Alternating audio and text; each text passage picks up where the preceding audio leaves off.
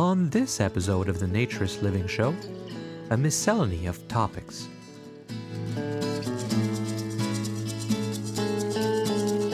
This episode of the Naturist Living Show is brought to you by Bare Oaks Family Naturist Park. At Bare Oaks, we offer traditional naturist values in a modern setting. Free your body, free your mind. www.bareoaks.ca.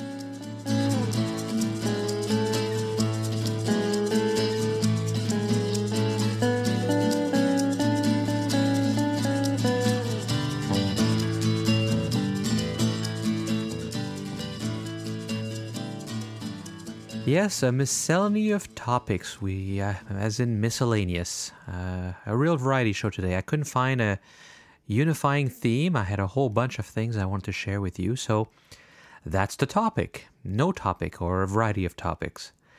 Um, so this is episode 42. My name is Stéphane Deschênes, and I'm your host for this episode of the Naturist Living Show.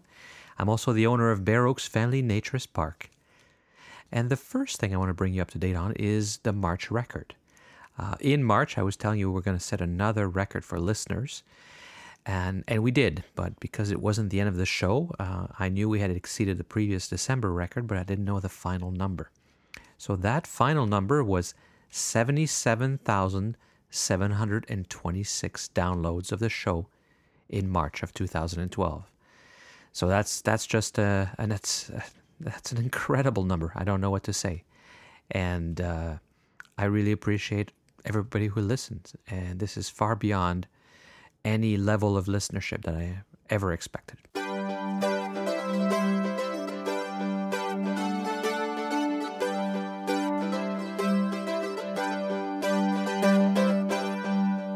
We have a number of events every summer. I mean, we have dozens, well, it might even be hundreds of events every summer at Bare Oaks.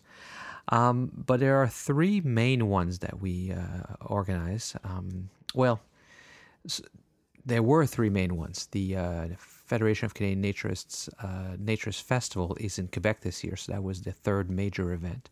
Uh, but we did replace it this year with another one, uh, Family Weekend. Uh, Family Weekend will be July 20th and 20, through 22nd. Um, and it's for families. It's for a lot of kid activities, lots of kid events. Um, Nikki is coordinating all that, and she has uh, a background because she used to work in a daycare with uh, working with children, and she has lots of exciting ideas for activities and contests and games and, and all kinds of fun things to do that for the whole weekend. So we hope this is going to be an annual event, and we hope that uh, this will bring all the families and kids that are now members of Bare Oaks together for at least one weekend, uh, so everybody can have fun together. The other uh, two events are volleyball tournaments. We have the sixth annual Greater Toronto Naturist Volleyball Tournament. That was the first volleyball tournament we brought into uh, the park when I took over in uh, December of 2006. And it's quite a good show. It's uh, a lot of fun. The people seem to really enjoy themselves. There's uh, games uh, for all levels of play. There's uh, all, there's a way to get involved. You can bring your own team. You can join a team. There's a way to be part of the tournament, no matter what. So uh, the sixth annual GTA Greater Toronto Naturist Volleyball Tournament, June 29th through July 1st. It's always the July 1st long weekend, which, if you're not Canadian, uh, that's Canada Day. Close to July 4th if you're American, but not quite. But the two holidays often end up uh, being merged together in terms of vacations and traveling. The other volleyball tournament is the Lee Baxandall Memorial Volleyball Tournament, and that's August 17th through 19th. And this is the second time we hold it. Um, last year, we um, we decided to hold another volleyball tournament with uh, one of the naturist clubs in the Toronto area closing that had a major tournament. That meant uh, that people who like volleyball had uh, lost one major tournament. And then another tournament in southwestern Ontario um, stopped. The owners uh, decided they didn't want to keep uh, hosting volleyball tournaments, so they stopped the event. So that meant that we lost two major tournaments, and so it was suggested that we could have a second one to uh, satisfy the desires of all the volleyball players out there. So we did it. It was a lot of fun. It worked quite well. Um, when we wanted to name it, we thought about different uh, options, and it seemed logical to name it after someone. And uh, it wasn't that long ago that Lee Baxandall, uh, the founder of the Naturist Society, uh, passed away. And so it seemed fitting to name it in memory of Lee. And so we hope that this is the beginning of another long tradition of yearly volleyball tournaments, and that uh, Lee Baxandall Cup will be won by many, many people over the next several decades.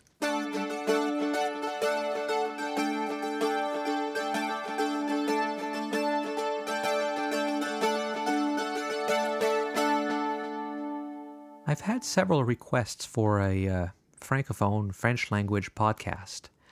Um, uh, as most people can tell by my name or maybe by my accent, um, French is my first language and I can speak French quite well. Although, to be perfectly honest, I'm more comfortable uh, in English because I've spent most of my life in the Anglophone world. So I lack practice a little bit in French, but I'm obviously very comfortable in French and I can speak it uh, quite comfortably.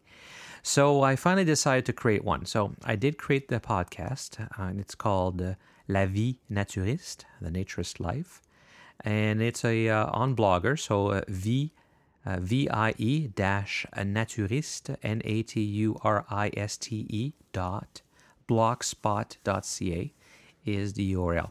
Now I've done the first episode. Um, I don't plan on doing uh, more episodes because it's it's just too much work. Uh, doing this podcast in English once a month is already a lot of work, uh, a bit more than I expected. Uh, plus, of course, you know my job, my family, um, the park, which is not my primary job still. A whole bunch of other volunteer things I do. I I couldn't keep up with that, but I did want to get it started. So the good news is. The whole infrastructure has been created. The first episode's been uh, produced and published. It's out there. Now we're just looking for a francophone to take over um, and they, they, just need to uh, have uh, minimal knowledge of computers and recordings, and they can do the editing themselves and just upload it to the podcast that I've created. So. Um, if you want to listen to it, there will be a link to it in the show notes, as with everything that I mentioned in the show.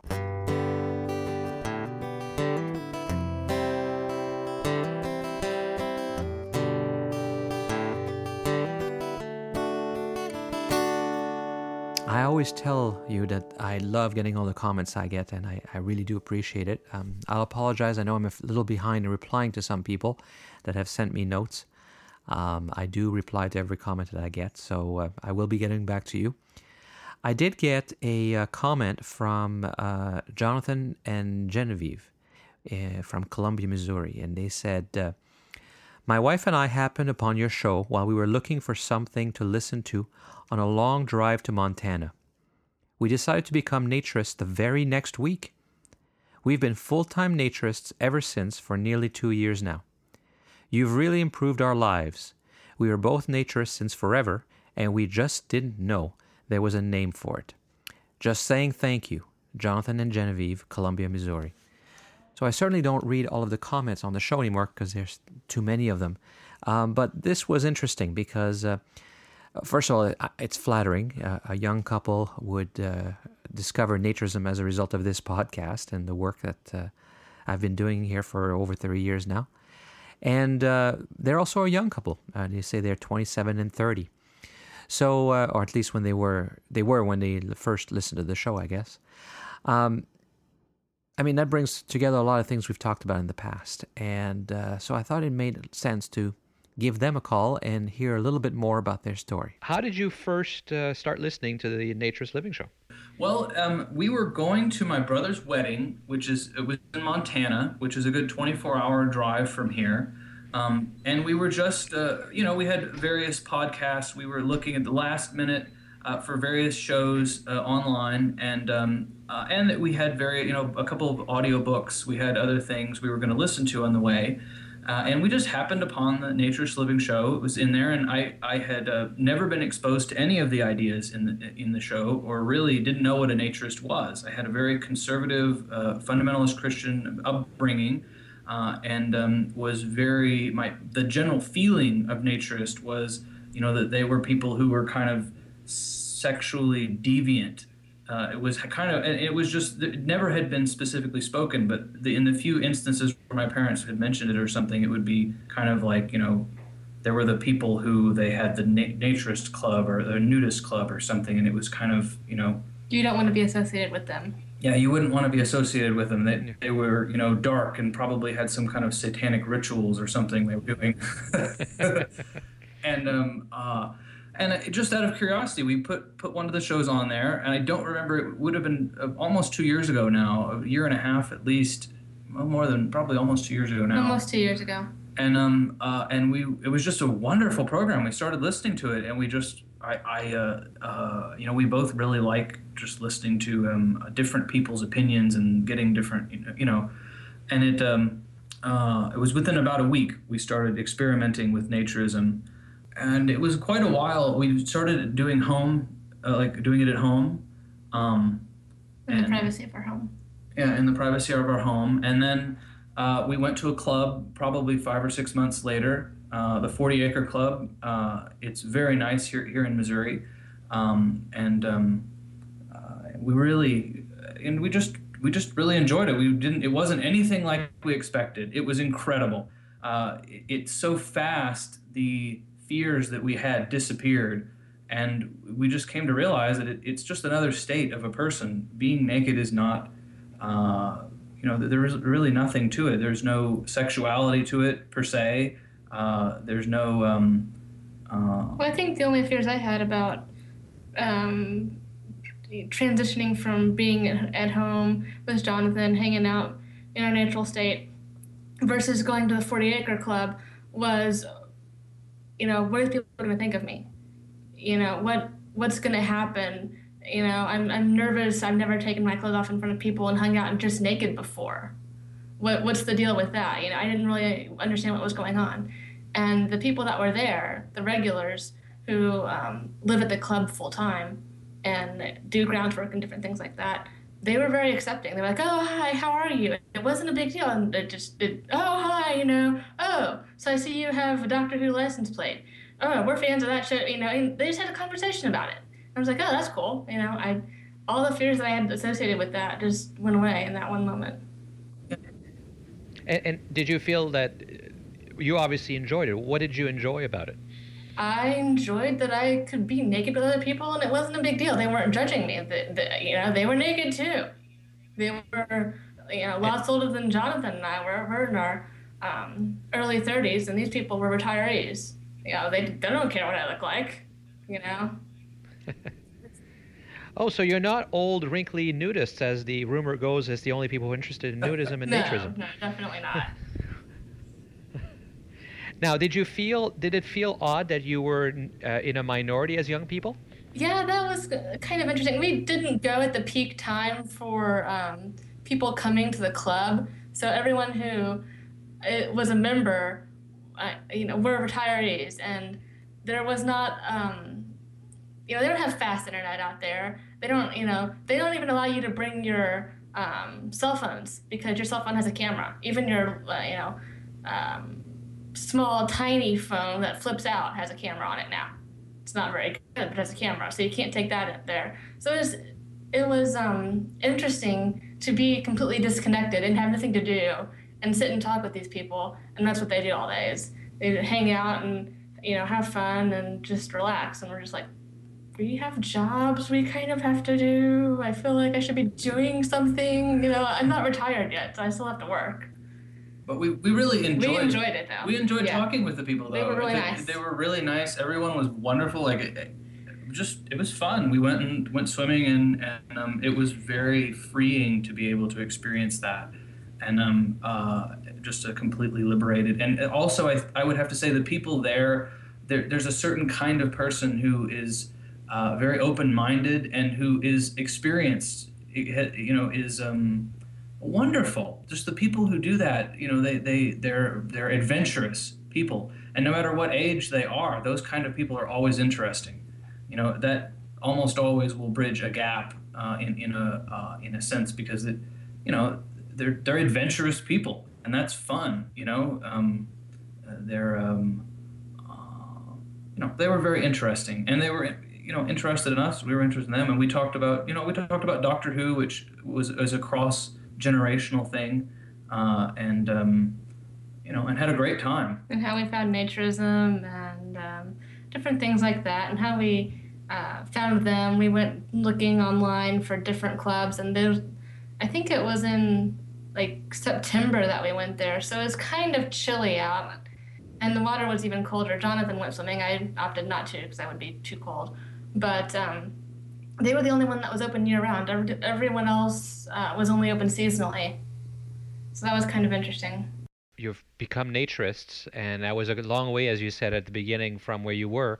Um, have you told other people? Yeah, um, we we have uh, we have a lot of friends we've told. It's um uh, and we're uh, it's kind of a thing where you know it's just another state the way that we look at it, and so uh, we we try to be very. Um, it's not really important. You know, if, if I wore um, robes or a kilt or something, uh, you know, I wouldn't uh, go and tell everybody per se but if it comes up, sure. All I think most of our friends and family know about it, and um, uh, and we're proud of it. I mean, we, you know, uh, in our everyday lives, we live as naturists, and um, uh, so what kind of reactions did you get when you tell people? I think that it. Um, we've never had any negative reactions. We've never had any negative reactions from anybody. Um, uh, I think that people. Uh, there's kind of a uh, a, a, cognitive dissonance or something. It, it, people will. It, it's not exactly negative, but they don't really know how to react to it. Why would you want to do that? That's so crazy. Yeah. You know, that sort of thing. Versus, oh, that's really interesting. Did you know that you know in ancient Greece people were naked all the time? No, I did not know that. No one ever says the second to us. They're always just like, why would you want to do that? That's so crazy. Did you did you tell your parents as well? Yeah, I well she hasn't went hasn't really had the opportunity to do that but i i have and i think and i've talked to a, a, number of i have a lot of friends who are christians and very conservative and i don't think it's incompatible with that we, have talked about uh, well for example the apostle paul when he says you should run the race which is the christian term, terminology uh, the race that he's talking about was ran in the nude uh, in uh, uh, the olympic olympic games were run naked and um, uh, and I think that that's in, very interesting. A lot of people wouldn't really realize that. Um, uh, you know, it, it, was much more common, uh, and obviously, I think you've you've done shows on this, uh, mm-hmm. Uh, but um, so we just talk about it, and I it really isn't an issue. I think the big thing is that in this. There's a huge culture of skinny dipping in this part of the of our country, uh, it's really common. I, I, did it as a kid. I grew up doing it, and our family kind of kind of did it. Uh, you know, I don't. My mom never participated. My dad sure did, and we just go down to the river, and there would be nobody within 30 miles or something uh, in the in the woods. You know, and we'd go swimming, and that was how we did it. And we didn't really think about it, and we didn't know that we were naturists or nudists or or anything. Um, and um, and I have a lot of friends that do the exact same thing. In fact, every friend I can think of has done that at least some point. Usually, it's uh, during their their college years or their late uh, high school years. You know, when they're still uh, experimenting and still really excited and, and doing those kinds of things. Um, but, you know, it, it's a very common thing, and um, uh, you know, and it but it isn't.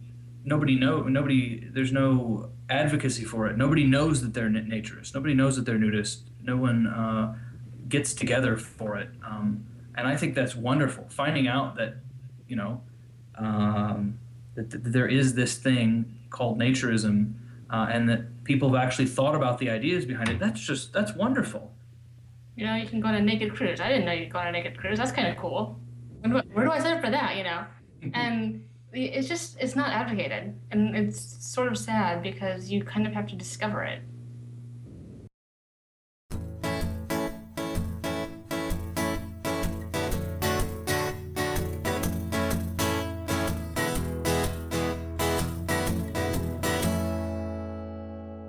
I have a lot of friends outside the naturist world, of course, as most people do, because we don't live in a naturist world. So most people have a lot of textile friends and so do I. And uh, I uh, have a lot of interesting conversation because, of course, being that I'm very public and that I, I'm not just a naturist, but that I run a naturist park in Bare Oaks, um, that raises a lot of questions and it's a good topic for discussion.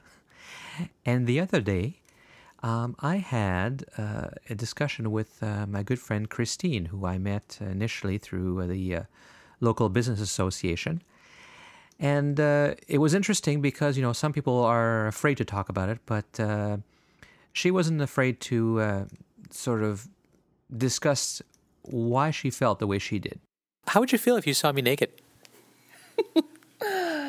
oh, I just think it would just change our friendship. That's all. And and, how would it change it? I, I don't have an answer for that. I never have had an answer for that. Could we still be friends, do you think? If you had your clothes on, I'd be totally okay with it. But once you'd see me naked, our friendship would be different? Yeah. But I have no, no, we have had this discussion.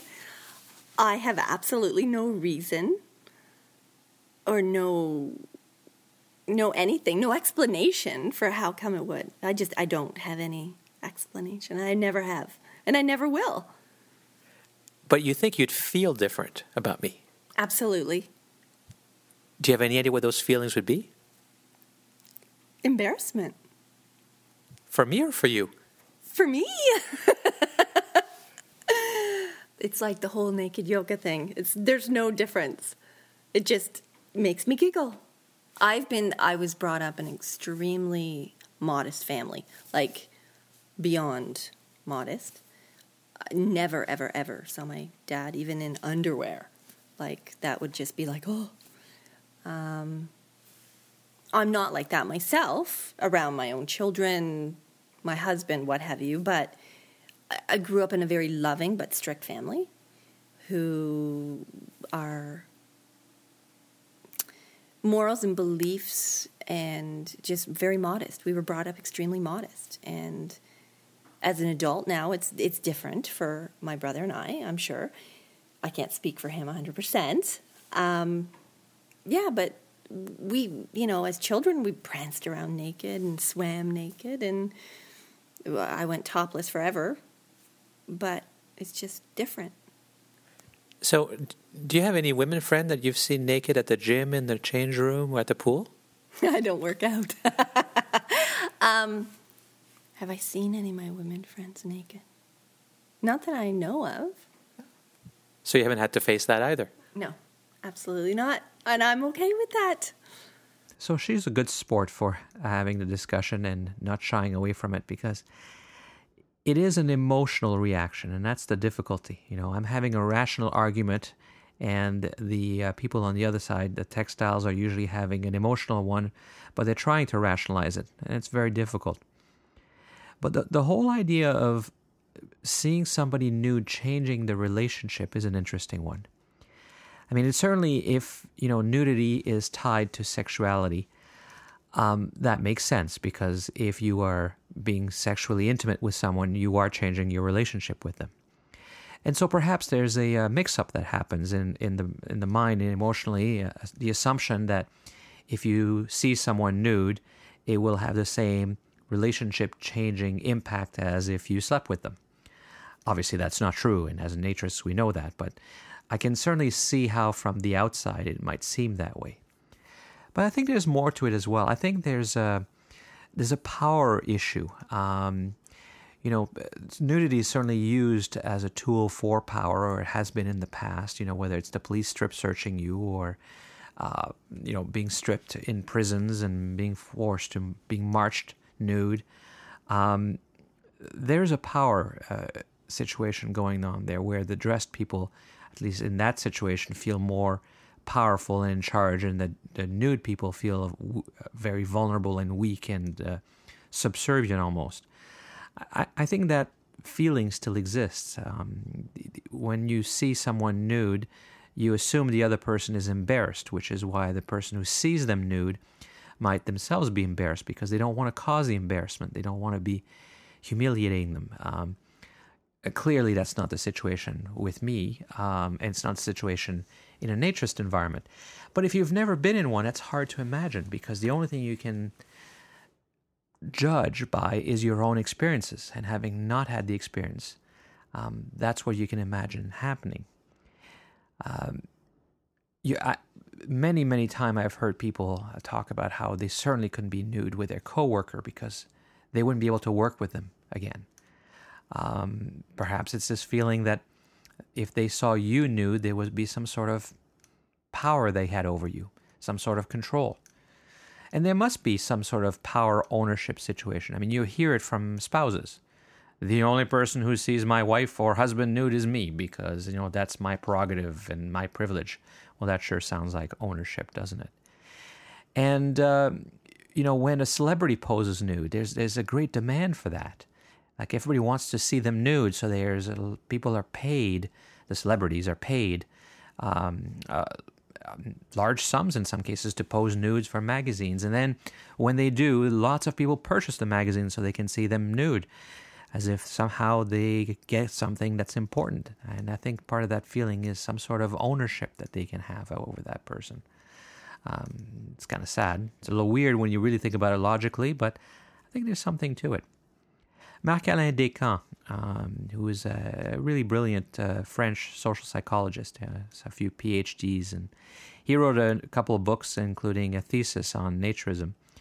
And he talks about having three types of nudity. He talks about, and I'm translating, so the, forgive if the words, forgive me if the words are not exactly perfect, but he talks about the nudity as the undressed, and that's what we see in theaters, and that's nudity that's erotic and it's provocative, and that's where you are stripping for others, or uh, the nudity definitely has a sexual context to it.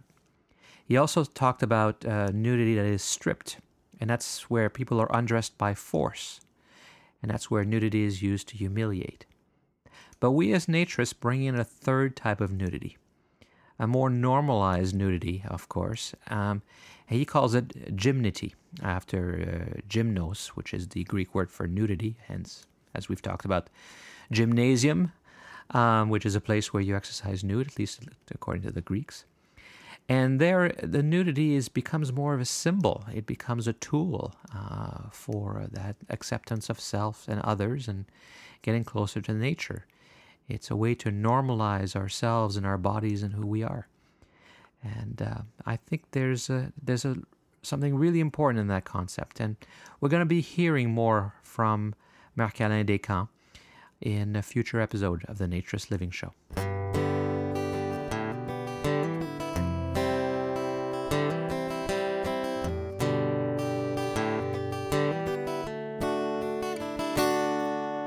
I received notice of a, a, new book. It's called The Raped by Clothing uh, by Guido Nigro.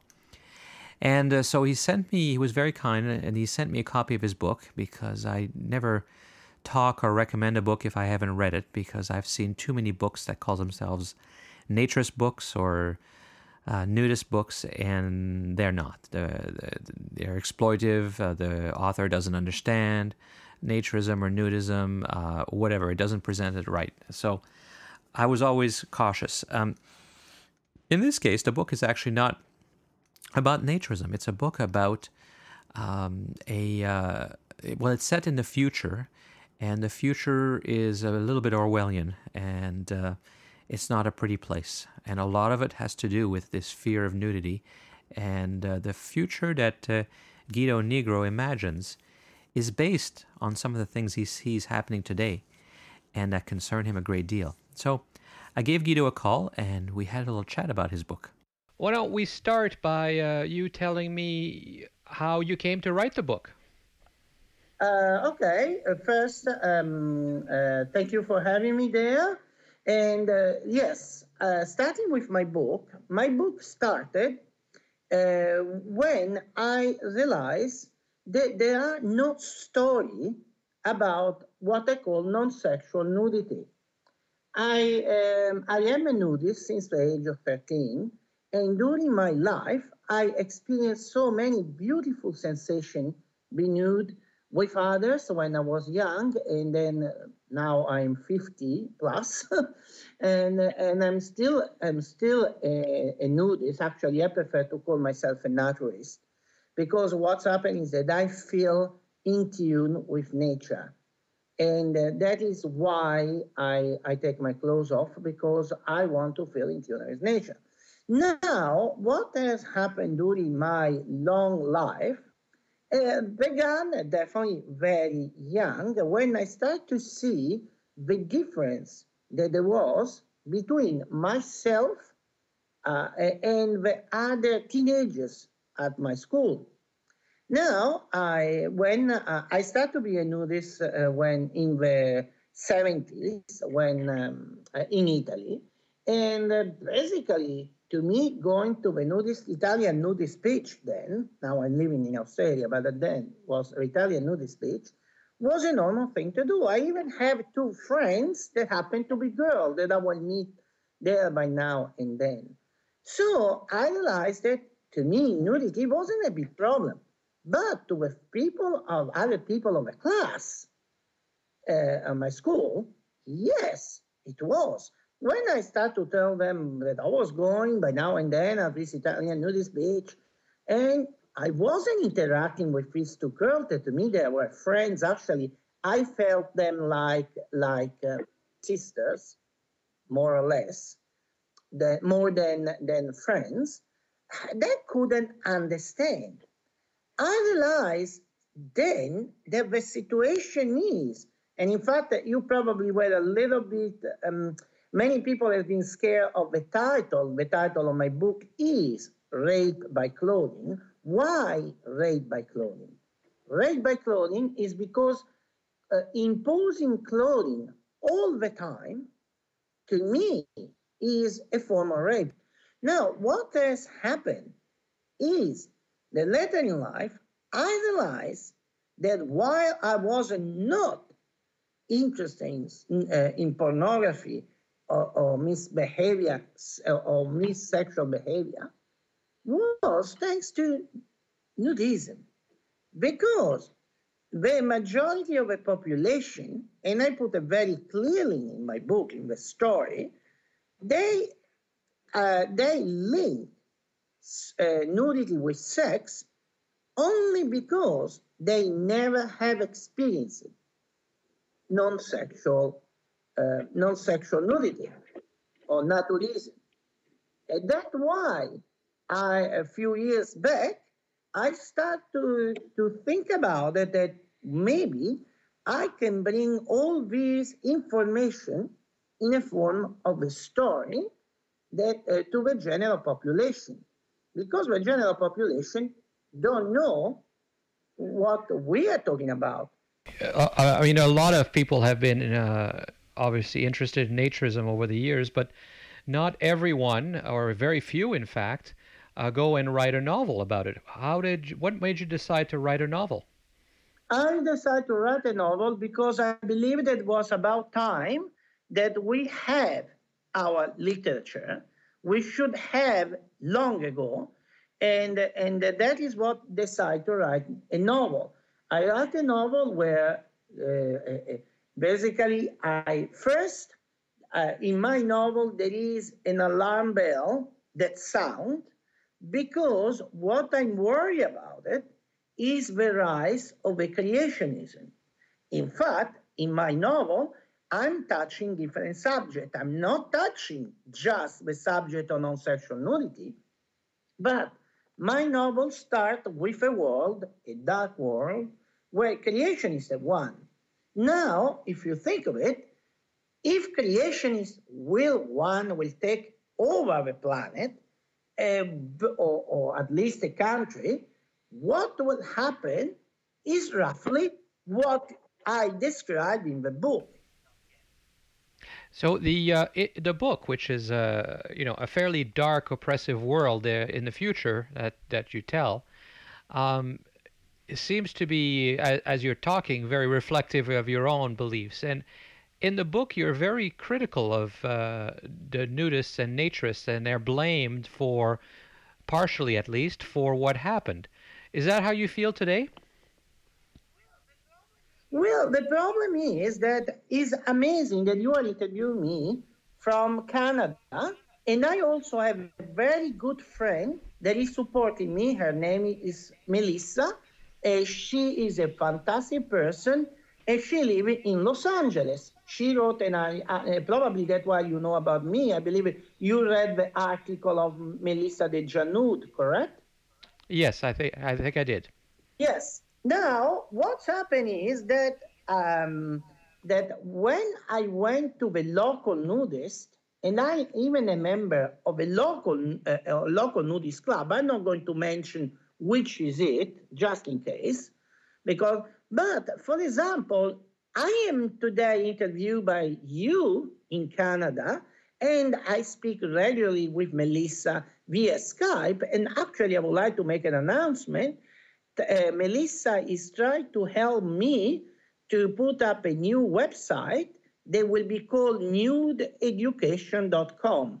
According to Melissa, nude, uh, of course, according to me, this is an idea, my idea, this could really revolutionize nudism as we know it, because a lot of people don't know what, what we are all about.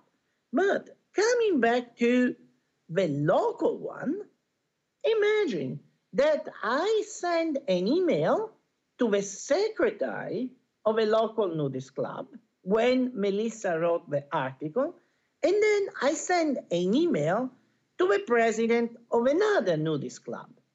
I didn't receive a single reply. At the same time, around the same time, I received your email from Canada. So the point is that I was much more uh, lucky to be today interviewed by you and I, and they know about the book. They had just to say, Guido, come to my house and give me a copy of the book, or let's discuss what you have in mind. And I didn't receive any reply, uh, not yet at least. And that is, I believe, is why uh, we, uh, at least in Perth, I cannot talk about uh, the Australian Nudist Federation because I haven't contacted them. Maybe I, I should have. But uh, I didn't receive any help when I was writing the book. And even after the, the book was published, and even after that my friend Melissa wrote about me on the Bear Time, still they didn't reply to my email. So the uh, you were not just critical of uh, nudists and naturists in this story for letting this this change in the world happen. You're you're very critical of the media. Is that is that how you feel about the media today? Well, I don't know what the situation is in Canada, but definitely what's happened is that the media is definitely what I believe is that the media and power they got together so I believe that in a world where the creationists will win, what the media will do will challenge the, the powerful. The media never challenge the powerful. So they will alienate themselves with what, whatever is in charge. And that's why I am very critical of the media. But at the same time, uh, for example, my, my uh, um, the reporter, the fictional reporter, eventually she changed her mind, but in a world like that, she is put off air because we, uh, the world that I'm describing is where a world where the truth may never be known. But there is hope because at the end of the book, uh, uh, there is a growing number of people that will really, in the future, in fact, I'm thinking to write a second book, a, a sequel to this one, where finally, well, I don't want to say anything because I'm just in the process of thinking about it, but maybe I will definitely write a sequel. We must have a second, a second, uh, a second story uh, but at the moment, of course, I'm still trying to to sell this story to, uh, to, to the general public. So the book is a good read. I wouldn't say it's the most sophisticated uh, writing I've ever read, uh, but it's it's it's still well thought out. I really like the story, I like the concept. Um, it makes you think, and I think that's what's important. And the messages are good, the messages are right, and I think there is definitely something to be concerned about, and something to think about. It is a it's a story of fiction, and it was an easy read, and I enjoyed reading it, and so I would recommend it to anybody who's looking for. Uh, some fiction that is based on naturist values.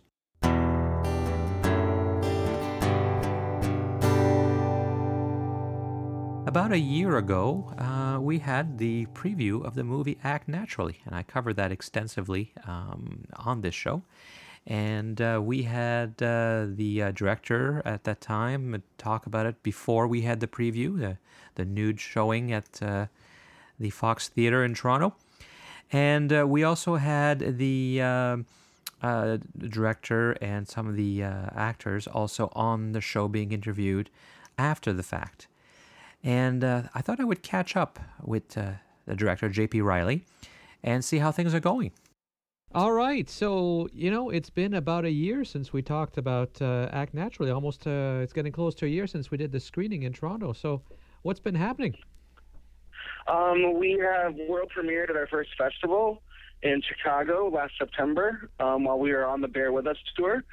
Um, we were actually driving from Miami to New York when we found out we got accepted to the Chicago United Film Festival. Awesome. And we, we had been on tour for so long we almost forgot that we applied before we left LA. um, and it was a pleasant surprise when we got to a world premiere at the uh, Music Box Theater, which was officially our first closed screening so we weren't so sure how it was going to go because it would be the first time anyone had been watching the movie with clothes on. and um, to much to our surprise, it sold out. Awesome. And that is where we had after the uh, after the Chicago screening, we had uh, several offers to distribute the movie, and we decided to pursue a couple of them. And Prescreen was the one who uh, who ended up uh, coming through in the in the end. Everything that we uh, that we were asking for. So, what is Prescreen? Prescreen is a brand new company. Um, they actually haven't even launched yet when they came to see us in Chicago. They are a company that is the um, the executive founders of Groupon and one of the senior vice presidents of Facebook, um, the CEO of Netflix and Redbox, and the former CEOs of Blockbuster sit on their advisory board. Wow. Um, and so we are going to be among the first movies that are for sale with Facebook integration. So you'll be able to rent the movie by click by we're two clicks away from being able to rent on Facebook. Very cool. Oh, so when is that starting? When when are people who are listening going to be able to do that?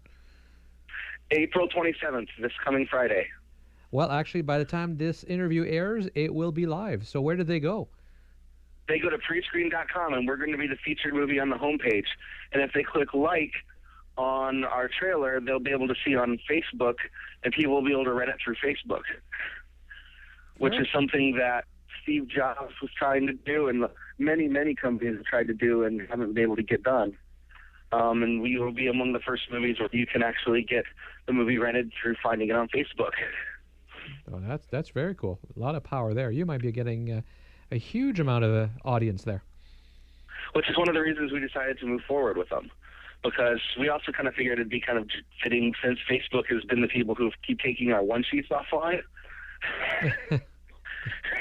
We've had lots of trouble with Facebook, and and we get these little messages from the community standards saying that our our one sheet, our poster, is um isn't is acceptable for Facebook standards, and it's and our Facebook one sheet is fine. You can see more in a Miley Cyrus, you know, vacation bikini picture than what you can see on our on our poster but yeah, we've still had trouble with with um, Facebook and uh, in, in telling us that what our uh, our, our our posters obscene. So we figured it would be kind of fitting that our movie would be among the first to be for sale through them. I you know I sometimes it certainly seems like Facebook is run by the uh, vocal uh, moral minority. I agree with you 100%. But no, it's really exciting time, and the movie's only going to be um, it's four dollars to rent and you'll be able to watch it on any on any um, computer or game top box or or any um, any electronic device that's um, compatible with your TV set.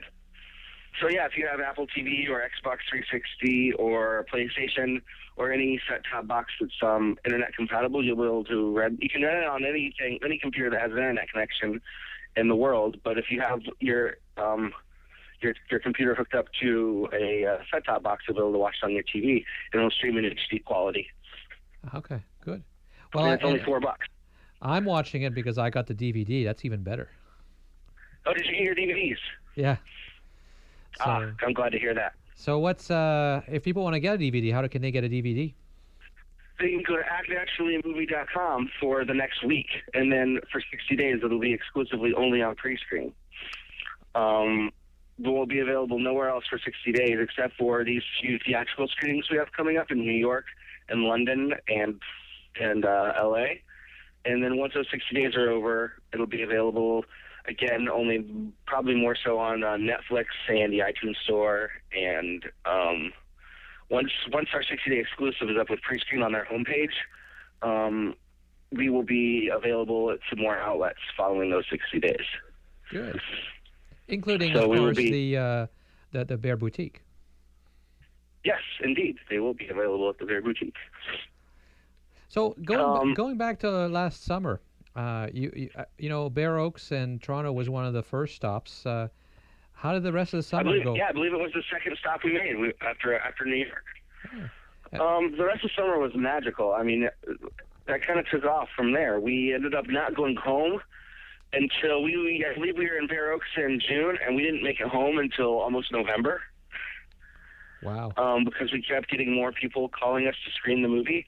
I think our last stop on the tour was October 15th in Houston, and then we drove to Austin and did like, one more screening in Austin. And I believe we got home in late October, early November.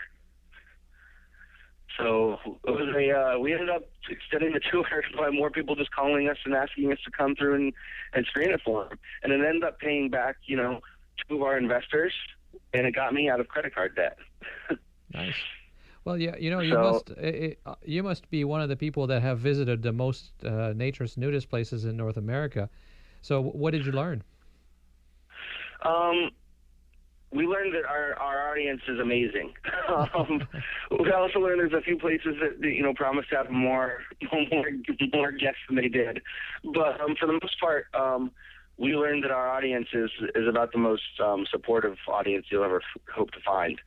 Um, yeah, I, I don't think too many people can say they've been to 75 nudist resorts in No. a year. In their life, never act- mind a year.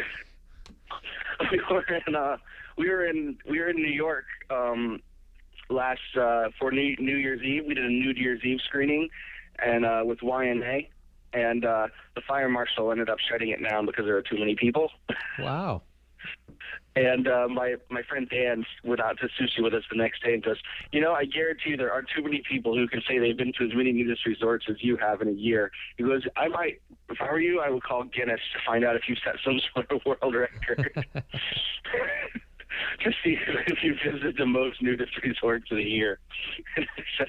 I don't know if we Yeah, set a world record or not, but I doubt there are too many people who can say with a straight face they've been to almost a hundred of them in a year. Yeah, no kidding.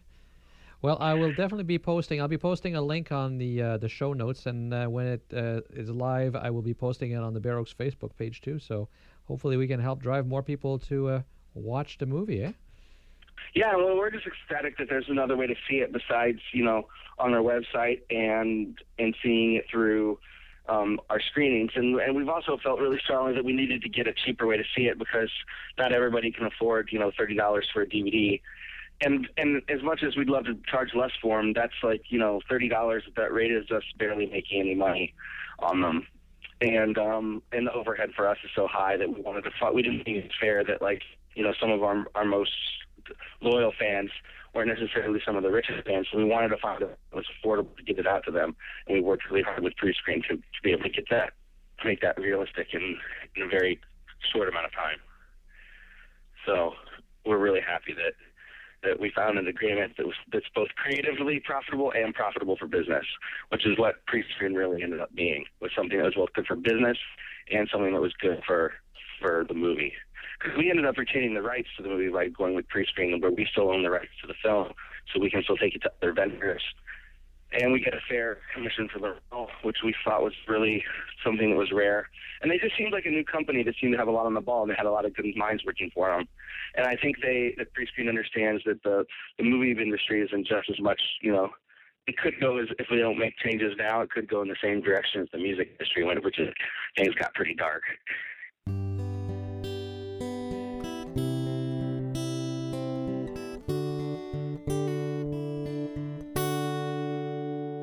Well, that's all for this episode of the Naturist Living Show. Thank you as always for listening. My name is Stéphane Deschênes, and uh, I was your host for this latest podcast. I'm also the owner of Bare Oaks Family Naturist Park. You can find links to all of the items that I mentioned in the show on our website at naturistliving.bareoaks, B-A-R-E of course, bareoaks.ca. You can also send us a note and keep your suggestions and comments coming. I, I appreciate reading every one of them. The show's email address is naturistliving at bareoaks.ca. That's B A R E, bareoaks.ca because we are in Canada. Join us again in about a month for the next episode of the Naturist Living Show. This episode of the Naturist Living Show was brought to you by Bare Oaks Family Naturist Park. Traditional naturist values in a modern setting. Traditional values means that naturism is more than just taking your clothes off. It is a life philosophy with physical, psychological, environmental, social, and moral benefits. Bare Oaks Family Naturist Park strives to promote those naturist values in a modern setting that provides the amenities and services that our members and visitors expect. Free your body, free your mind. Learn more at www.bareoaks.ca.